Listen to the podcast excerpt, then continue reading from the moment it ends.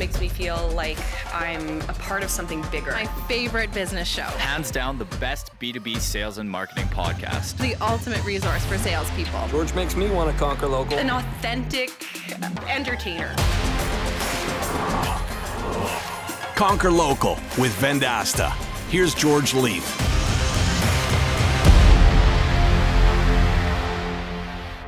This week, the Conquer Local podcast travels to Melbourne, Australia, the home of James Ciuffatelli, co-founder and hands-on director of WhiteArk. And James has a long-standing career working with private equity companies in enterprise business. When I met him, he was the C E O of Census and running an organization of over a thousand employees. Census was the Yellow Page business owned by the telecommunications part, uh, Telstra company in Australia, and then it was bought by private equity, and James started to learn the private equity space even deeper. So we are very privileged to have James on the show. I was on his podcast here a couple of months back. We're going to get James on the show today to talk about how adding technology to your business's valuation is one of the things that we need to be thinking about as sales professionals and talking about that value proposition to our clients.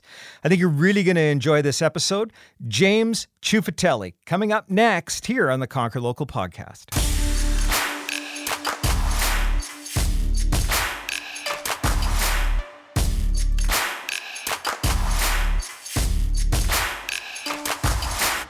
Joining us this week on the Conquer Local podcast, as promised, all the way from Melbourne, Australia, James Ciuffatelli. James, welcome to the show. Thanks for having me on, George. It's always a pleasure talking to you. It was a real privilege to uh, speak to you a couple of months back. I, I enjoyed being on your podcast called The Chiefs. You co-host that with Joe Hans, and you've continued to release uh, other... See, you got me because I subscribed, but uh, I see that you're releasing other episodes, so congratulations on bringing that podcast to light. Well, we, uh, we, we're really pleased to, A, get you, and I've got to tell you, I think you're ra- ranked in the top three of our... Uh, we've had forty-plus podcasts. You're in the top three, so you're famous down under, George. Well, I, I really enjoy your country, that's for sure. Had some great trips down there, and uh, appreciate getting some of your time. And, uh, you know, James, you and I met a number of years back when you were um, at the uh, Census organization. And, and I'd love for you to give our listeners just a bit of your background. I, I gave them a bit in the intro, but I'd love to hear it from you, a little bit of your background and, and uh, you know, what you've been involved in over the years uh, in your career. Sure. So, George, uh, you know, I've got about thirty years experience across predominantly sales. I'll say that, uh, you know, that's my, my sweet spot, my area of forte, but running businesses, uh, uh, taking businesses to market, uh, running product teams, you know, right across the gamut, across a variety of industries from manufacturing, automotive, telecommunications, retail, and education. But my real uh, passion has been, as you mentioned, I spent twenty plus years Uh, working with small to medium-sized businesses, S M Bs, that I absolutely love and still to this day uh, love. Uh, spent twenty-plus years working with them in the uh, Census business and spent really, I've spent my entire life uh, in small business. My father and mother had their own uh, small business, Italian immigrants to Australia, so I feel like I've been immersed in that S M B space forever, and I still find myself today uh, in my consulting or in our advisory business, really working with uh, those mid-tier small businesses who are trying to get to a private equity sale or, or what have you. So I've got a you know a, an interesting story, but I think a lot of it revolves around small business. And you had a, a connection with private equity because that was the ownership group of Census. Recently, Census has been acquired. Um, and when, you know, with your departure from that organization, explain to us what you're doing now with the with the consulting work that you're doing, because it's very interesting to me. Yeah, so George, in two thousand fourteen, uh, a Los Angeles-based private equity firm, Platinum Equity, bought uh, you know a seventy percent stake in then the telecommunications owned Census business in Australia. So, uh, you know, they came in and I had the good fortune of being on the executive leadership team, and I was actually running the Yellow, the what was formerly Yellow Pages business in Australia at that point. And I worked then for six years for the private equity owner and uh, loved every every minute of, of that period. It, we, we, you know, the industry uh, had certainly moved on from Yellow Pages being the, uh, you know, the champion product of the day, uh, uh, you know, with new digital players coming in. But the pr- private equity firm really brought uh, forward an opportunity for me, A, to to to work under a different sort of guiding principle. And they really got us to to focus on optimising the core, simplifying the business, and really centering in around uh, the customer value. And then when I when Platinum Equity sold that business, I moved on, and Joe and I, as you described earlier, started the WhiteArk uh, advisory or consulting business. And the truth is, you know, we, we try and sort of work uh, in, in a transformational sense, helping a lot of small to medium-sized businesses Uh, you know, work digital or transformation plans to get to a to a private equity sale. So yeah, a lot of small businesses don't don't have the the, the fortune of having lots of consultants and, and what have you uh, come in and help them with efficiencies and strategies and what have you. So uh, really, WhiteArk was born as a result of me working in private equity and having that good good fortune for six years. And uh, B, me, you know, being surrounded by small business for so long that I thought there was an opportunity to really provide a level of transformational consulting to them to help them get, you know, to their next level of growth. Well, it's it's interesting, and I'd love to understand that a little bit more, because th- when I hear that, I know that, you know, we have an entire generation that is looking to get the equity out of their business or some sort of a transfer. You know, I, am I going to sell? Am I going to pass it on to my kids? Am I going to, and, and is this what we're we're referring to, where you're seeing an opportunity to work with those businesses and help them move to a, an eventual event? Yeah, absolutely. I mean, as as you and I have had many a, a discussion about, I'm really proud. I'm, a, I'm an Italian uh, immigrant son. Um You know, my father migrated to Australia forty plus years ago, started his own business. And, you know, thirty-five, forty years on, he got to retirement. He didn't have a son who wanted to take over his business, but he had a, a business that was, you know, doing tens of millions of dollars and really had no idea how to get to a sale or how to really move that to the next generation. He he managed to figure that out. But that that problem is called, that opportunity problem, however you want to define it, is common right around the world. It's certainly common in Australia. So, you know, we, we, we see an opportunity here, especially post-COVID, or as you sort of move to the other side of COVID.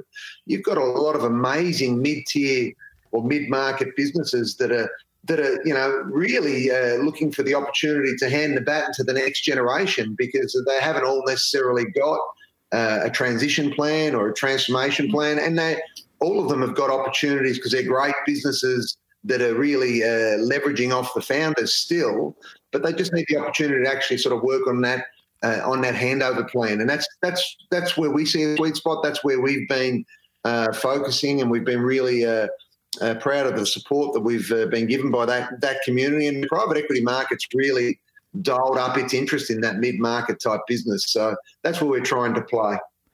Well, and there definitely is that generational issue of, we've got all these businesses that were long-lived, they were built coming out of the baby boom, and, you know, what do we do? There's people sitting around kitchen tables going, you know, we have this twenty, thirty-year business, um, well, what's next? And without a, an internal plan or without a without a plan at all, I'd see an enormous opportunity for you there. Um, what one of the things I love about having guests like you from other jurisdictions on the show is we we talk about the business climate. And I'd love to get your, I know you're very plugged into the, the business market. I'd love to get your view of what's happening in the Australian um, small and medium business market as we we look at the new normal. If I, you know, I use air quotes for a reason because everybody's talking about that term, but w- w- what do you see in that space? It's really interesting, George, because you've got two tails. You've got, you know, you've got small businesses that are thriving through the pandemic as we move out the other side to this new normal, as you correctly describe it. And then you've got other businesses that have maybe haven't uh, thrived because they were in, uh, you know, a sector that was significantly impacted. Uh, restaurants were impacted heavily in Australia. Uh, you know, uh, travel and tourism were heavily impacted, as they would have been around the world.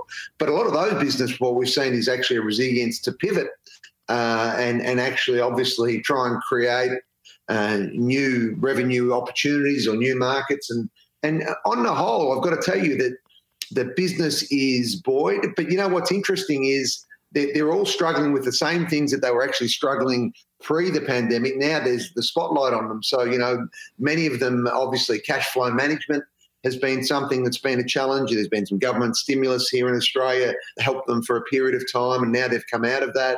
They've all had to pivot around their sort of sales and service approach.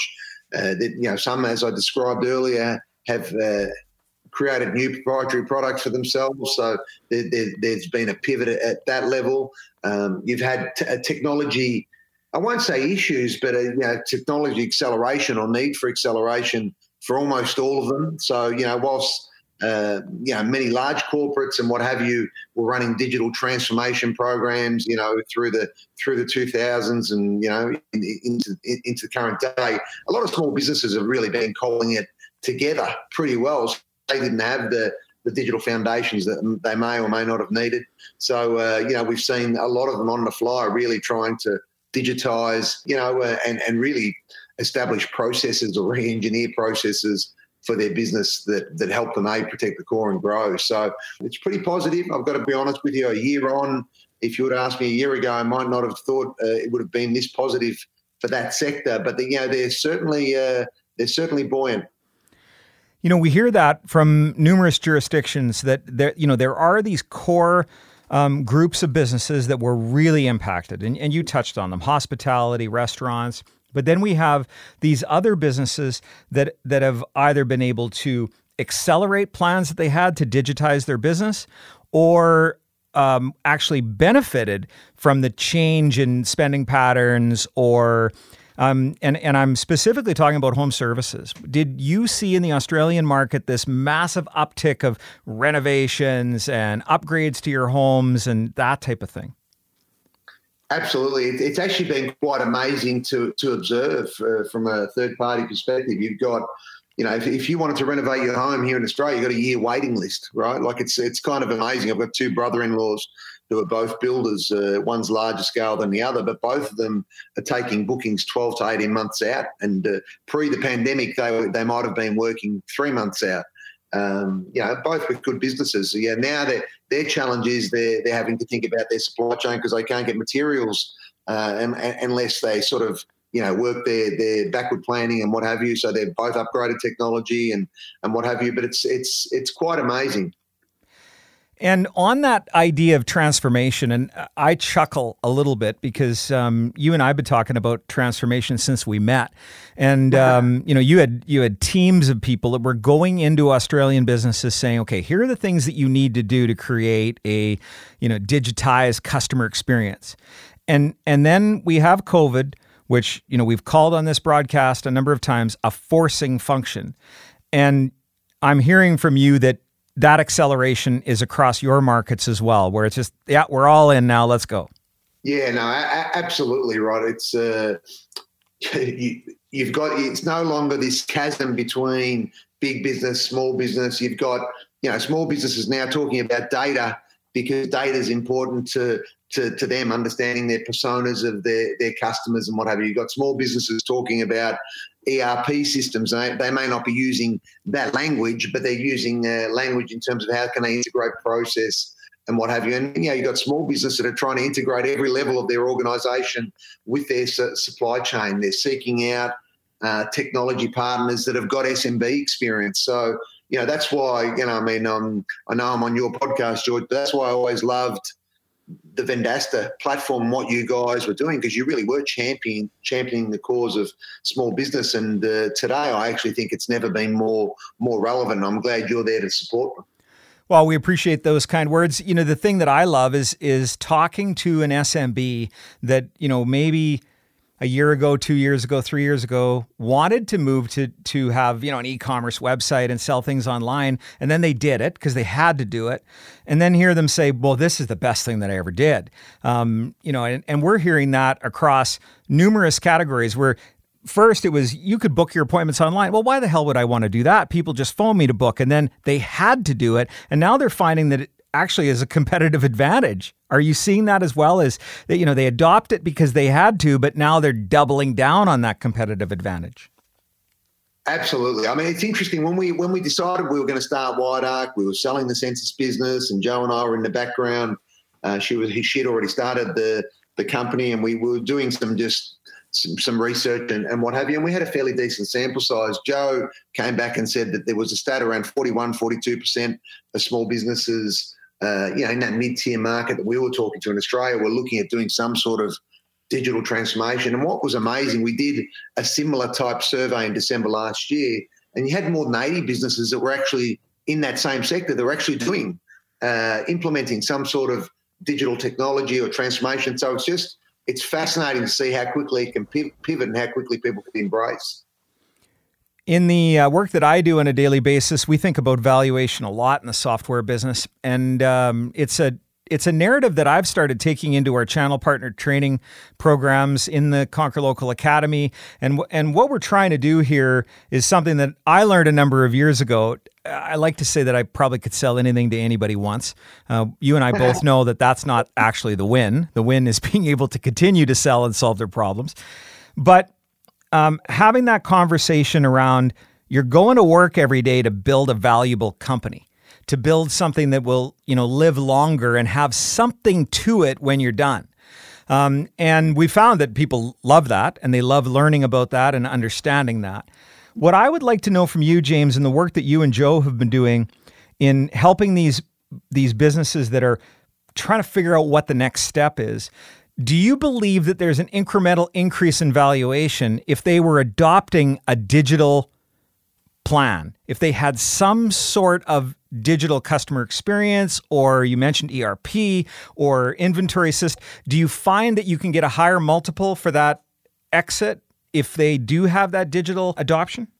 That's a great question, and it's actually probably something that's really uh, misunderstood in the uh, in that S M B community in particular. And I think if they sort of took a step back and and understood how important that investment in technology Um, is in the context of the private equity or the buyer or, or, or the V C, whoever it is that, that they're looking to sell to, how important that is on as part of their playbook in looking at that business as a prospect. So, you know, one of the, you know, one of the multiple factors that that that equity firms look at, you know, when they're buying businesses is, you know, the type of investments in technology, um, in in uh, overlaying that technology investment into processes, to, you know, the, the type of connection that that technology and the process actually give them in terms of access to their customers and their consumers, and their understanding the persona, personas.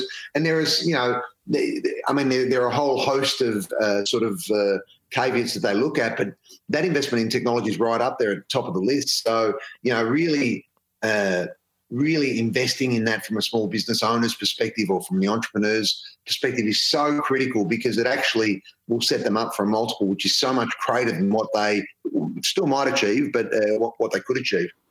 Well, and I, I want to make sure that people, you know, you, you do it so much better because your accent's way better than mine, but I want I want to make sure that people understand what we're saying here.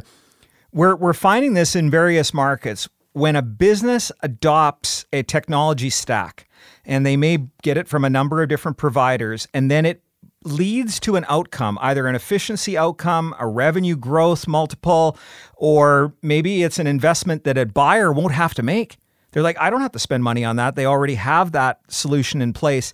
That's where you're seeing those higher multiples. Or the flip side, because there's always a flip side, you might not be able to get the dollars that you expect out of your organization by not having that investment. No, absolutely. So, I mean, what, what we're seeing is, I mean, the buyer always, you know, it's, it's like any industry. If I'm buying a house, I'm looking for one that I can, you know, I, I can buy at, uh, at a valuation that suits me, and then I might want to, you know, put the paint on and do the renovation and what have you, and I'll add value to it.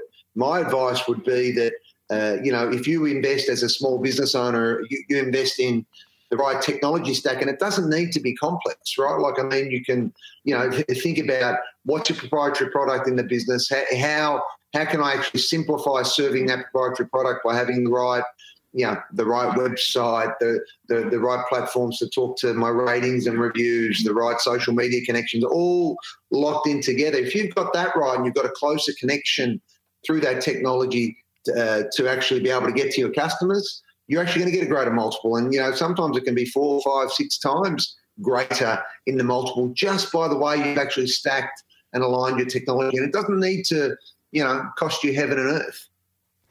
Well, and and those are big numbers. So five, six, yeah. seven times greater multiple for your business by adopting, you know, the digital technology stacks that are needed to make you competitive in the space. I also, James, I'm sure there's there have been cases where you're working with clients and they didn't have that propensity to make the investment, or it wasn't on their roadmap, and you just weren't able to get them the number that they they expected, like not even close? Yeah, look, it, it's really hard, right? I mean, I uh, I take great pride when we go into customers. We, we recently um, helped an organisation that was in Irving get to a sale, and this organisation had been in existence, a founder had, had started the business, I think, forty-three, forty-four years ago. You know, they, they were a twenty-five to twenty-six million dollars a year top-line company with a thirty percent EBITDA margin, you know, strong recurring revenues, and I'm, you know, one hundred plus employees. This was a good organisation, like really, really good organisation. The, the only challenge they had was that the founder was now eighty-three. Uh, he was looking for, for for an opportunity to sort of move, you know, move into the next phase Uh, of of his life, and uh, you know, he built something that he had hoped he could leave for his family. His three daughters were working in the business, but uh, weren't necessarily that passionate about the business. So, you know, uh, he he called us in and uh, to to help them build a, a transformational plan of of sorts. Now, we sold that business, but the truth is, all that business, that great business, was missing. You know, they had had great revenues. It had uh, you know, great work five years out. It was was really the technology layer that we couldn't get in in time. So, you know, the compromise there was, you know, he accepted a sale that, you know, that do- doesn't matter. I mean, it was still life-changing for the next generation. He achieved what he wanted to achieve. But I can tell you that the, the, the person who's going to get the multiple on that business, probably in that particular instance three times more, will be the uh, organisation, the firm that bought it. Uh, and when they flip it in three or four years, they will have just invested in a very clear technology roadmap, which we're helping them with right now. They're simplifying uh, the business, just uh, working on some, you know, sales and service uh, approaches to, to that industry and taking that business national, because it was just based in Victoria. But it's just, it's not complex, but it's something that, that you know, I, I think this particular uh, business would have thought about earlier had it been available for them to think about earlier. It sounds like you're having a lot of fun working on these projects because you, you get to touch all parts of the business. Look, I love it. You know, you get to work, as you described, George, across the entire value stream. But, you know, the, the thing like you, the thing, you know, I, I consider myself, I, I love selling when when when the sale that you make actually adds great value to the people that you serve, right? And the thing I love about working with uh, small business, you know, they, they haven't had the good fortune of, say, you and I. We've we've spent careers in in organisations that we've been able to get the advice and the support of some of the big ticket consulting firms. These guys haven't had that consultant support. So, you know, uh, you know, where when I was in enterprise, you know, when I was in at, at Telstra, we could fund and engage a consulting firm on a dime, you know, to do a transformational project and spend tens of millions of dollars and not even blink an eyelid, right? Small businesses don't get that opportunity to produce a, a roadmap and to drive transformation. So going into that situation and being able to see the impact it can have Uh, by driving that roadmap for them, by building uh, a really simple uh, plan that's, you know, pivot on a couple of things, by helping them simplify, it's really, really rewarding, right? Like you, you guys get great reward out of seeing businesses succeed. You know, I'm, I'm now taking a different vantage point on that, but we, we too are getting the same sort of satisfaction. I appreciate that. I, I really want to ask this question because, you know, you were a part of the Telstra and, and Census organization for a long time. You led global teams of over a thousand people.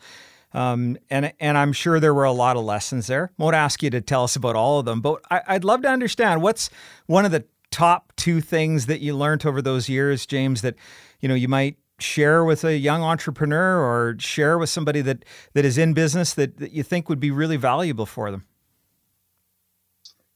Yeah, look, uh, it's a it's a great question. It's a, I started in the Telstra business as a, as a product designer because uh, vocationally I, was, I did industrial design at university, so I always wanted to be the next Leonardo da Vinci. And I remember uh, in my first couple of weeks uh, in the job at Telstra, someone came and said to me, "Oh, you know, uh, we're going to start an internet division," because it wasn't even digital then, George. It was an internet Uh, division. And I remember going, wow, the internet, what's this thing? All I knew was that I was coming in to help them uh, with their Yellow Pages product design, right? Like, you know, ad sizes and, and things like that. And I remember in my in my early days, you know, the, the, the whole movement, we had a, a C E O who joined a business for Telstra who said, "Ah, oh, Google, Schmoogle, you know, uh, yeah, don't worry about this.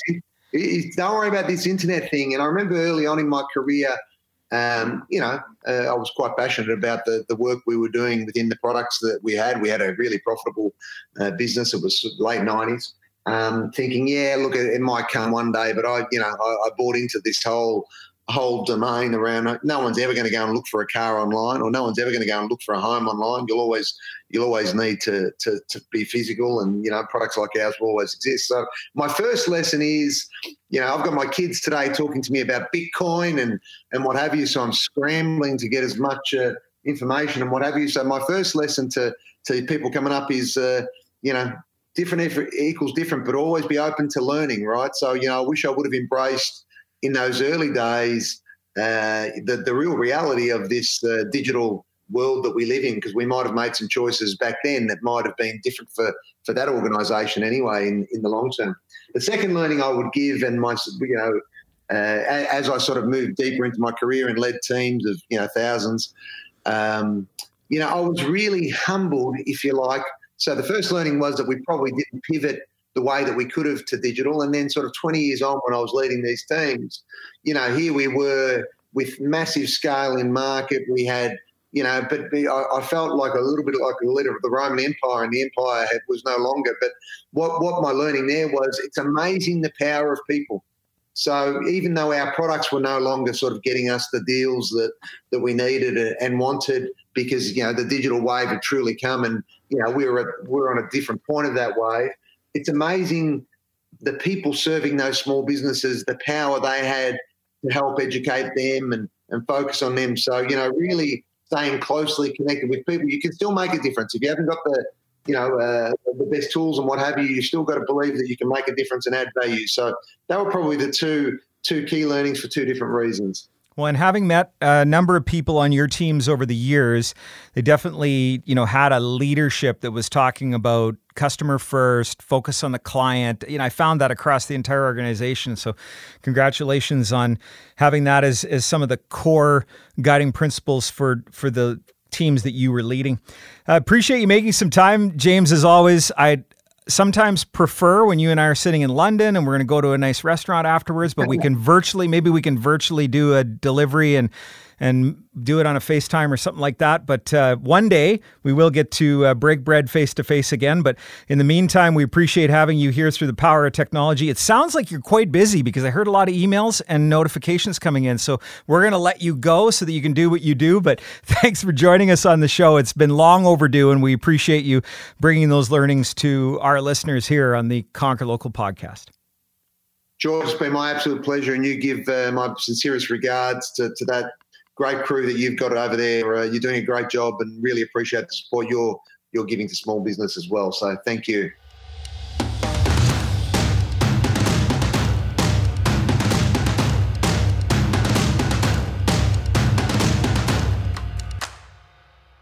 Well, thanks to James for joining us. And what I was trying to get for you when you're calling on a client and you're talking to him about why they need to adopt technology is you heard him say that six to seven times greater valuation from organizations that have buttoned up their tech stack.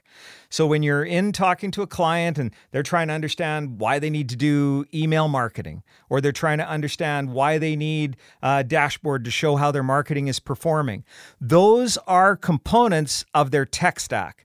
And when they eventually go to some sort of an exit, or they're trying to sell the business, or they're trying to get the value that they have in their company, what we're finding is companies that have a tech stack and are utilizing technology get a much higher valuation. And we have an entire generation that's trying to figure out what their next steps are going to be with their business. And that is the baby boomer generation. They're looking for some sort of an exit. Do they pass the business on to their families? Do they sell it to their neighbor? Do they sell it to their competitor? Then what are we going to get for our lifetime of work and sweat and tears with this business? So it's something that we can be thinking about. And I kind of started to notice it about three years ago when we were talking to customers, that they really understand that having this technology in place, knowing that it delivers an R O I, it's going to lead to a higher valuation for their businesses, which is something that, you know, there's an entire group of people that are figuring out what their next steps are going to be. Maybe not tomorrow, but maybe in the coming years. And you're hearing from James in the work that he's doing with firms that are looking to acquire businesses or grow their footprint. They are in there having these conversations, and companies that are digitally enabled and have that tech stack figured out are getting between six to eight times higher multiples when they move to that exit. So some really valuable components when you're delivering those value propositions to your clients, that part of what we're giving you here is that tech stack that people are looking for, and it's going to help you have a higher valuation to your organization. Thanks to James for joining us on the show this week, all the way from Melbourne, Australia. And uh, we appreciate having his insights in this space. My name is George Leith. Thanks for joining me this week on the Conquer Local podcast. I'll see you when I see you. You've been listening to the Conquer Local podcast, presented by Vendasta. Guest discovery by Jacob Soley, marketing by Rory Lawford and Nicole Lozon. Produced by Brett Clarenbach. Executive producers Brendan King, George Leith, and Colleen McGrath. Recorded at Sound Lounge by T-Bone.